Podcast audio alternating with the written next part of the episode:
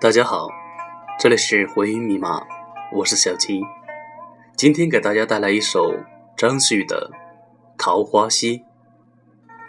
桃花溪，隐隐飞桥隔野烟，石矶溪畔问渔船。桃花尽日随流水，洞在清溪何处边？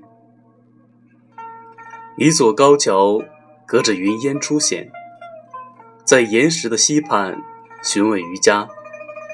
桃花整天随着流水流淌，桃源洞口又在清溪的哪一边？桃花溪是唐代书法家诗人张旭借陶渊明《桃花源记》的意象而创作出的写景诗。此诗通过描写桃花源优美的景色和作者对渔人的询问，书写一种向往世外桃源、追求美好生活的心情。诗由远处落笔，写山谷幽深、迷离恍惚、隔烟朦胧、奇景若仙。然后镜头一近，写桃花流水，渔舟轻泛，问询渔人。寻找桃源，全诗构思曲婉，情韵悠长，创造了一个饶有画意、充满情趣的幽深意境。张旭，公元六七五年出生，字伯高，一字季明，汉族，唐朝吴县人，开元天宝时在世，曾任常熟县尉、金吾长史。以草书著名，与李白诗歌，裴明剑舞，号称三绝。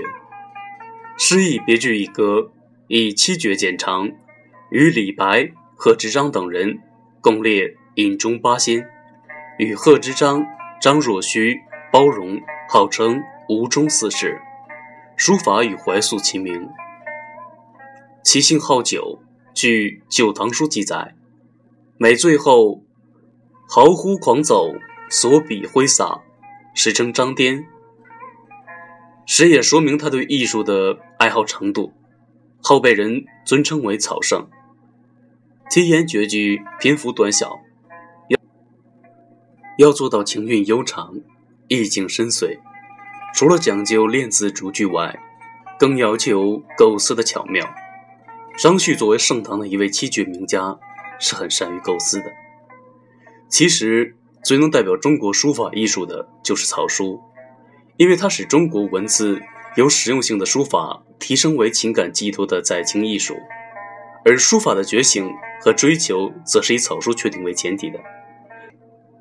张旭是古今以来草书艺术的典型代表，他不光有深厚的艺术素养，而且在表现上把自己激荡的情感。与书法艺术完美的结合在一起，可谓前无古人后无来者。